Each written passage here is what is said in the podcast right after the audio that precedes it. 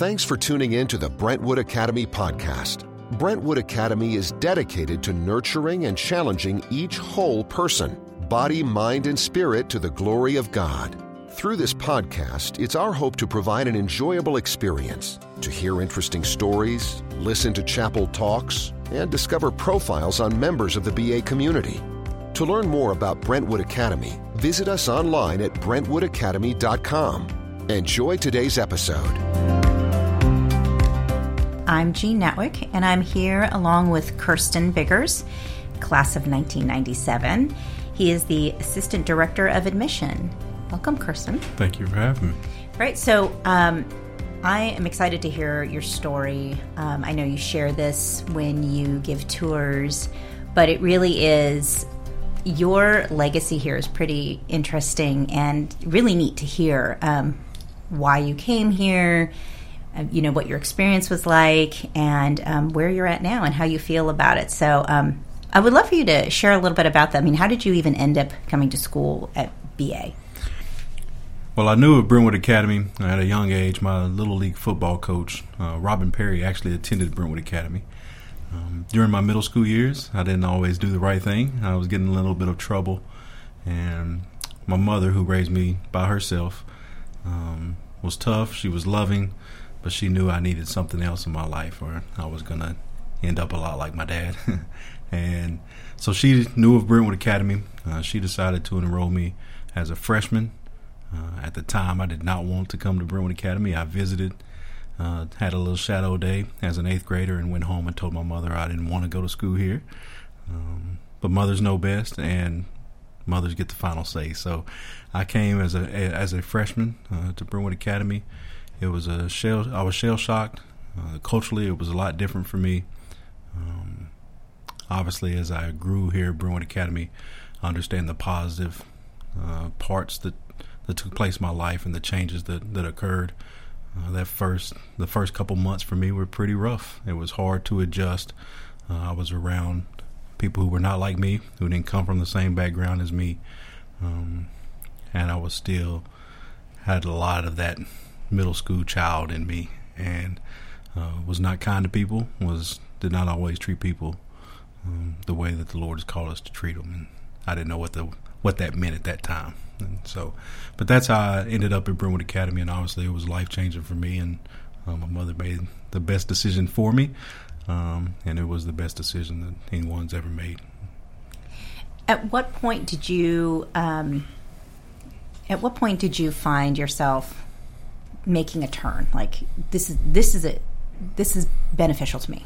You know, I feel I feel like being here at BA is you know changing my outlook on things because you had said you know that you you know you weren't always nice people to nice to people because you know from where you came from and culturally it was different at what point did you find okay actually i can blend in here actually i'm kind of liking what i'm seeing um, and evolving as a person it probably wasn't until the second semester of my freshman year. Um, I came in academically. It was challenging for me. I've told people before, leading up until that, my freshman year, uh, even though I wasn't doing the right things outside of school, I was strong academically. I'd never made a B uh, in my life. And I struggled academically that first semester because I wasn't used to homework. I wasn't used to having uh, to ask questions, uh, and I wasn't being pushed academically before Brentwood Academy, and so that was a big adjustment for me. Um, I had learned habits at that time that didn't allow me to trust people, so it took me a long time uh, to trust people because I didn't know if they wanted something from me, uh, if they were being nice to me because I was an athlete. Um, didn't know about the Lord's love at that time, and that they just loved me simply because of who He made me to be. Uh, with all my flaws and imperfections. And it took me a long time to trust anyone, classmates, teachers. Um, coaches took a little bit quicker because I, I, took to them a little bit quicker because I didn't have a choice. Um, but again, I was used to always being someone who was a spotlight athletically, and I got to Brentwood Academy, and there were a lot better players than me, and I was no longer the man. And you know, looking back on it, that's really what I needed in my life at that time is to not be the spotlight, to have have to fit in somewhere else instead of having people fit into the way I wanted them to be. So, what was your your turning point that um, you know because you are a completely different person than what than the story that you're sharing obviously today so what for you was that turning point that was just like that almost like a light bulb moment i suppose even uh, way back then uh, in the 1900s i guess you can say here at brentwood academy we still had our winter room program. And i had um, obviously the our head football coach uh, coach flatt was in charge of my winter room. And the way Coach Flatt worked winter room is we watched movies, and afterwards, I remember Coach going around the room and asking everyone why they were at Brentwood Academy, and part of my answer was true. Part of it was trying to impress him, um, but I told him that the reason I was at Brentwood Academy was to make it to the NFL, and he just said okay. And when everyone was uh, about to leave the room, he asked everyone to stay for one second uh, before the break, and he addressed me personally and said, "If you were at Brentwood Academy to play football, or to make it to college, or to make it to the NFL, you chose the wrong school, and you need to leave my school on Monday." And it was the first time that, especially a coach, and really anyone for that matter, other than my mother, uh, that was involved in my life, told me that football wasn't the most important thing. I defined myself by what type of athlete I was. Um, and football was was the key to that. And I'm thankful for that to this day because if I was still defined as a football player, I can promise you I'm not playing football anymore. I have no desire to. Uh, that would be a pretty sad existence. And so uh, that was the turning point in my life where I said, you know what, there's there's bigger things than the game that I play. And to hear it from um, my head football coach and someone who's known uh, for what he's done in the in in the field, um, to have him show me, for one, I didn't know at the time, but what a godly man looked like and what's most important in this world.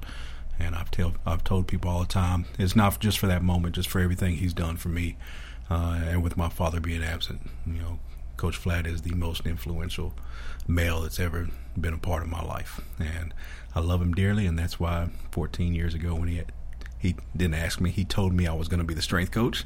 Um, that's that's why I came back to Brentwood Academy uh, to be around men like that, to be around people like that, and hopefully be that uh, for one of our young students who are coming up. That, that, that's my goal, and that's my eternal purpose for for being at Brentwood Academy. I believe.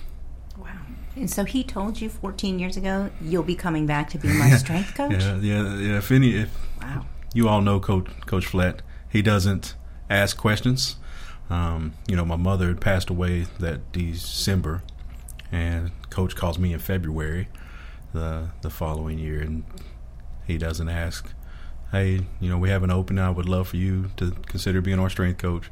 You know, I uh, was part of D1 Sports Training at the time. I was training some professional athletes. I was tutoring. I was doing a lot of different things, and you know, being part of the Brentwood Academy faculty was not on my radar. Uh, but he called and he didn't ask anything. He said, "I just want to let you know you're going to be my next strength coach." And then I said, okay, coach, I guess I'll see you on Monday. You know, and funny part was I was a week away from going to Germantown, uh, you know, suburb of Memphis, to open the second D1 sports training. And so I had already agreed to do that. I was a week away from doing that. And then um, I like to say flatt call, but I think the Lord had a plan for me and said, You're not going anywhere, son. Uh, I have something for you. And obviously, Coach Flatt, when I first met him, um, back up here at school in 2004. Uh, he was in tears. He loved my mama, and you know my mom, my mother had just passed, and um, he was just thinking about how happy she would be that I was actually a part of the Brentwood Academy again. And so uh, she was very thankful. He was very thankful, and I'm just glad to be here. How did you come to find Christ? Because it wasn't a part of your life when you came here in middle school. Um, and it almost sounded like when you came here that there was this defiance in you. Like, no, thank you. I am not coming to BA. so, how did you find that? Well, growing growing up, my grandparents uh, were atheists. Uh, my mother, I guess you could be de- she could be defined as agnostic. We just didn't talk about Jesus or Christ or or any God in in, in my household, and so uh, I really had no idea who this Jesus guy was. It was that they were talking about when I first got to Brentwood Academy and um, I was defined a little bit I was, I really didn't have a thought either way. Uh, early on in my career at Brentwood Academy, um, one of my best friends, uh, Bo Cliff, whose children are coming through now, so it dates us a little bit. Um, but he was sort of the big man on campus when I got here, and I wanted to be the big man, and so I was really, really mean to him.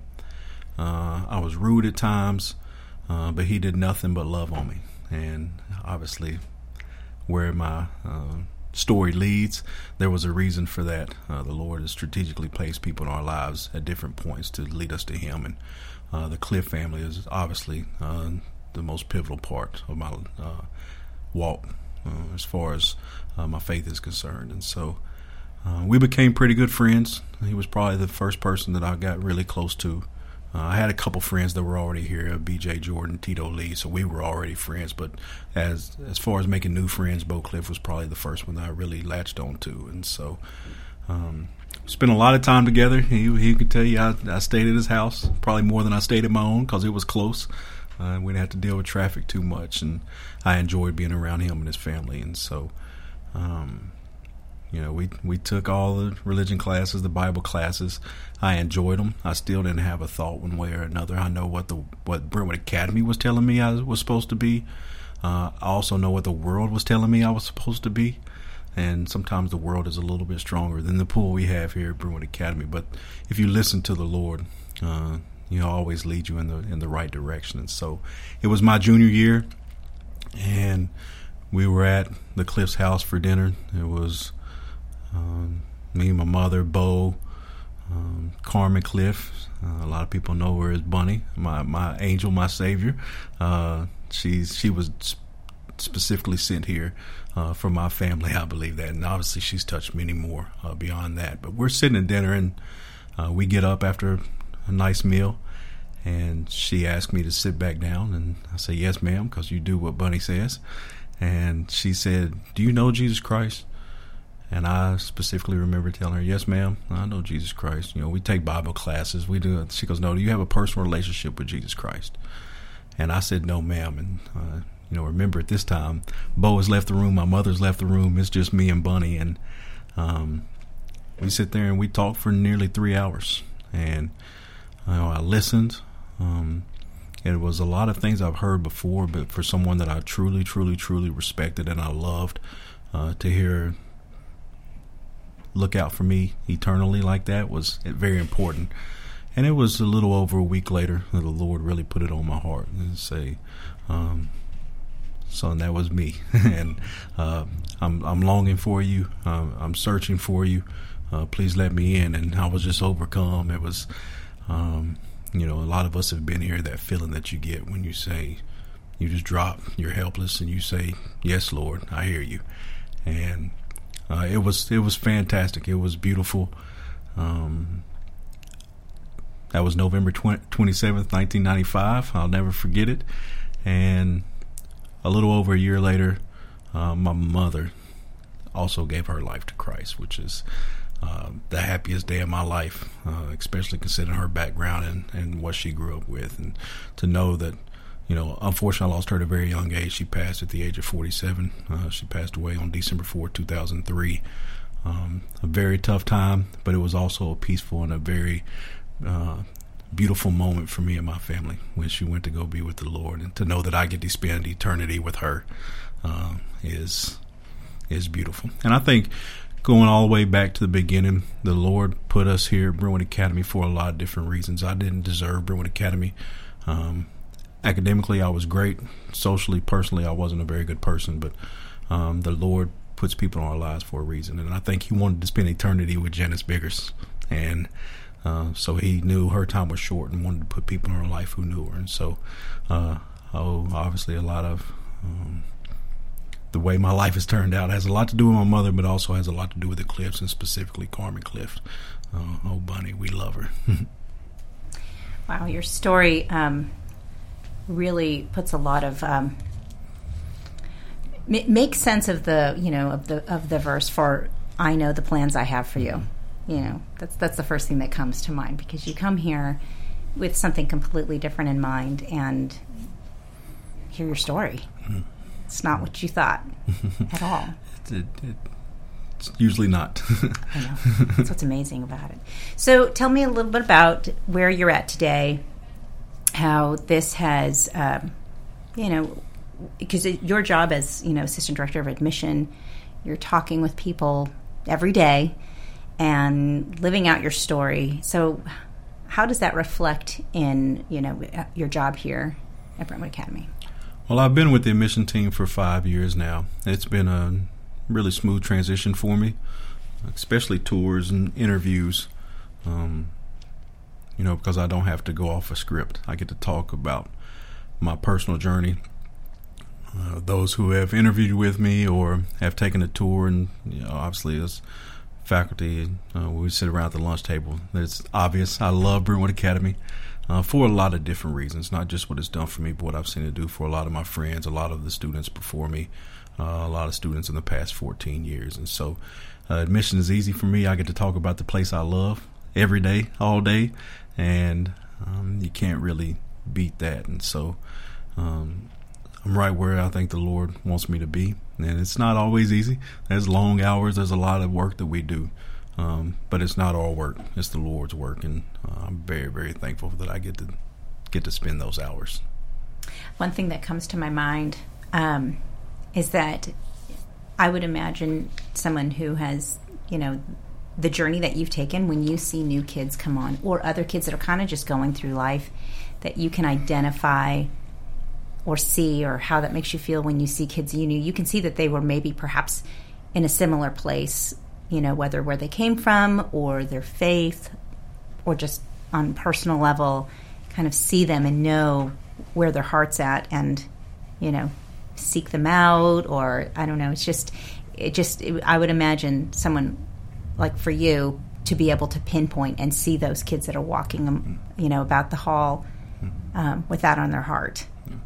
And our job as an admission team is to kind of see um, the true child. And you know because obviously in an interview setting the child the parents are going to tell you what you want to hear and they should. Uh, they should put on their best uh, as as we do in any other setting. And um, the key for us is to look beyond grades, look beyond recommendations and all and everything that you get into, but actually dive into the child's life. And that's where the interview process is is huge for us because you get to sit with the child, uh, you get to sit with the parents, and you can really get a feel on on where they are, um, what they're looking for, and whether or not this is the place for them. And I tell people all the time, you know, I'm I'm in the admission meetings. I am all about opportunities. Um, I'm all about finding the students who need Brentwood Academy, and it's not so much Brentwood Academy looking out for the students that we need.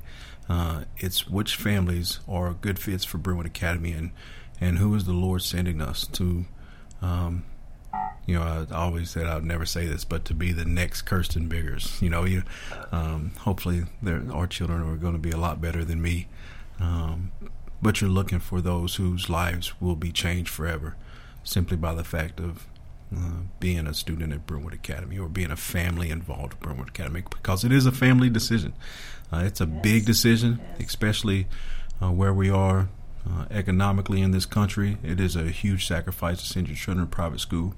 Um, but again, in the in the long term, it's a very small price to pay. The Biggers family knows Jesus Christ now. There's no price tag too high.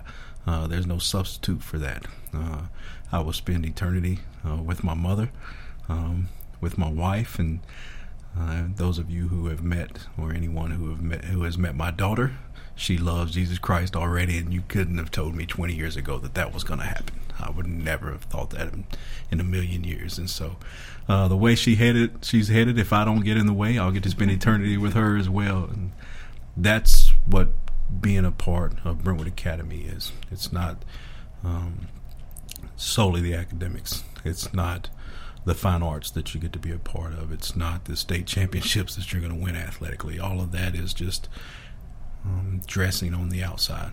And the tr- what truly matters is the Lord and the way He gets into our souls and the way He has us love one another. And like every other family in the world, we're a mess. um, but we, we have one goal, and that's to love Jesus Christ with everything that we do, and, and He's present here.